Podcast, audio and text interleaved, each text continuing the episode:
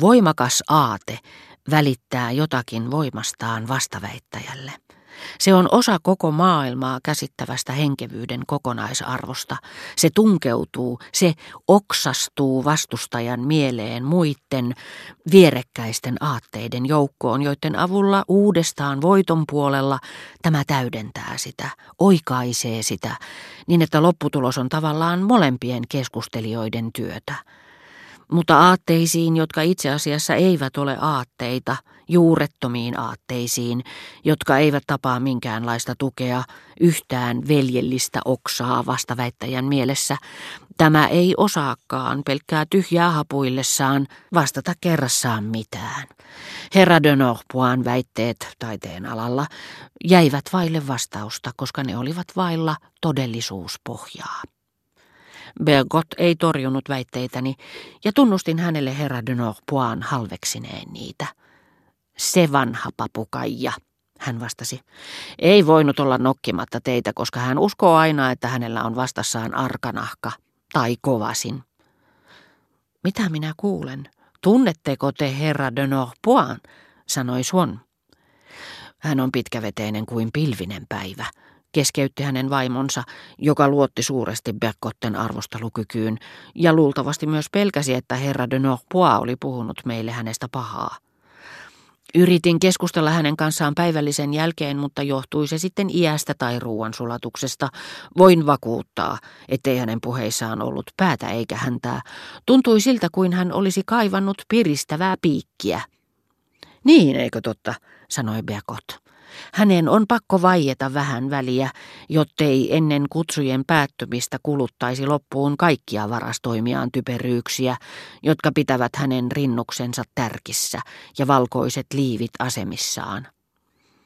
Minusta Berkot ja vaimoni ovat vähän liian jyrkkiä, sanoi Swan, joka oli kotonaan omaksunut järkevän välittäjän roolin.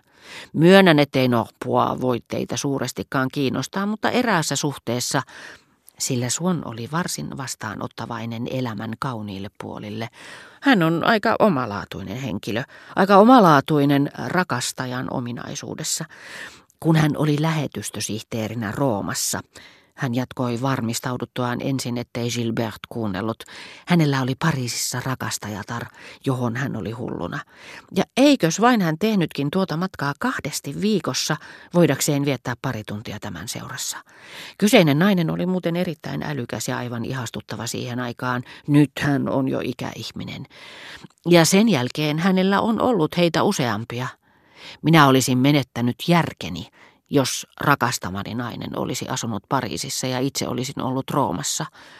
Hermoherkkien ihmisten pitäisi aina rakastaa niin kuin kansan ihmiset sanovat alhaisempiaan, jotta jokin hyötynäkökohta pidättelisi rakastettua naista heidän lähettyvillään. Samassa Suon huomasi, millä tavalla voisin soveltaa tätä väitettä myös häneen itseensä ja odetteen. Ja koska suuripiirteisissäkin ihmisissä, silloinkin kun he tuntuvat leijailevan kanssanne jokapäiväisyyksien yläpuolella, itserakkaus pysyy pikkumaisena, hän närkästyi minuun perin juurin.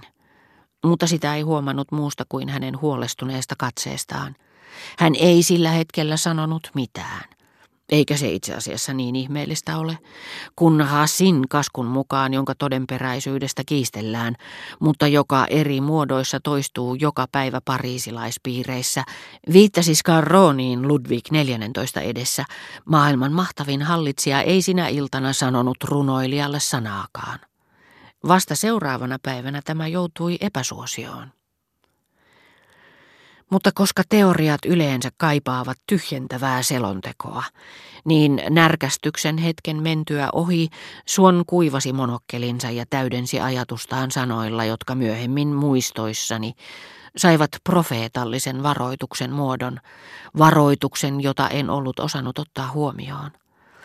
Tämän tapaisten suhteiden vaara piilee siinä, että naisen alistaminen tyynnyttää joksikin aikaa miehen mustasukkaisuuden, mutta muuttaa sen samalla vaativaisemmaksi.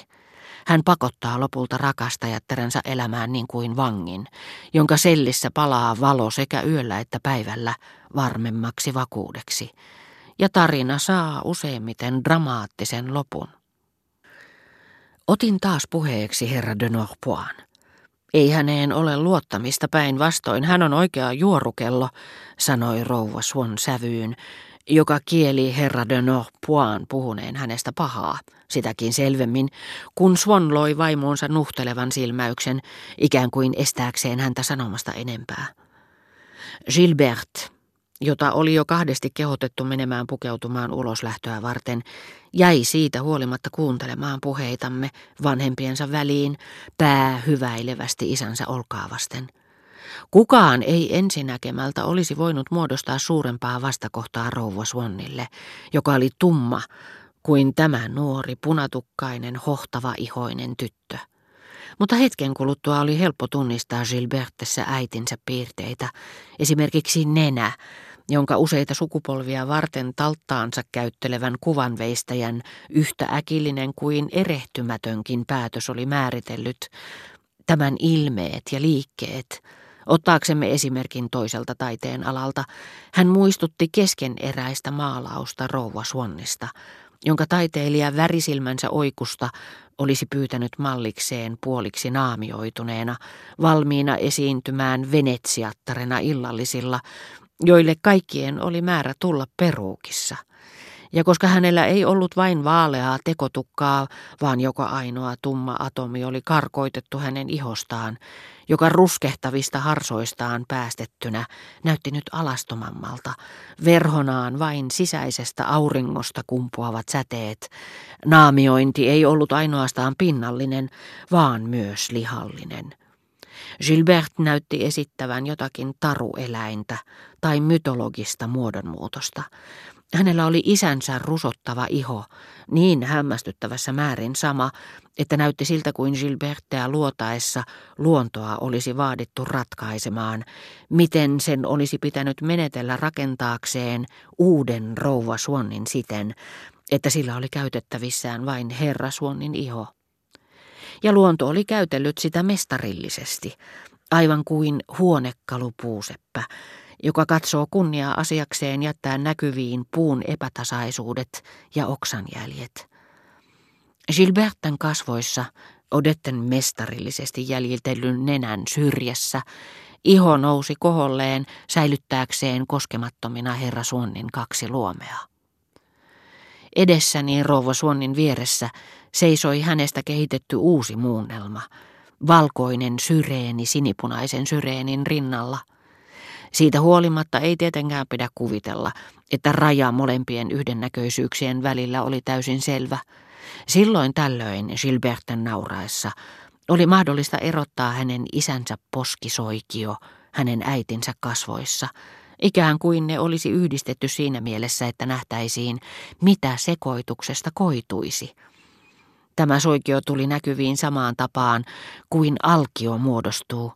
Se piteni vinosuuntaan, paisui, hetken kuluttua sitä ei enää ollut.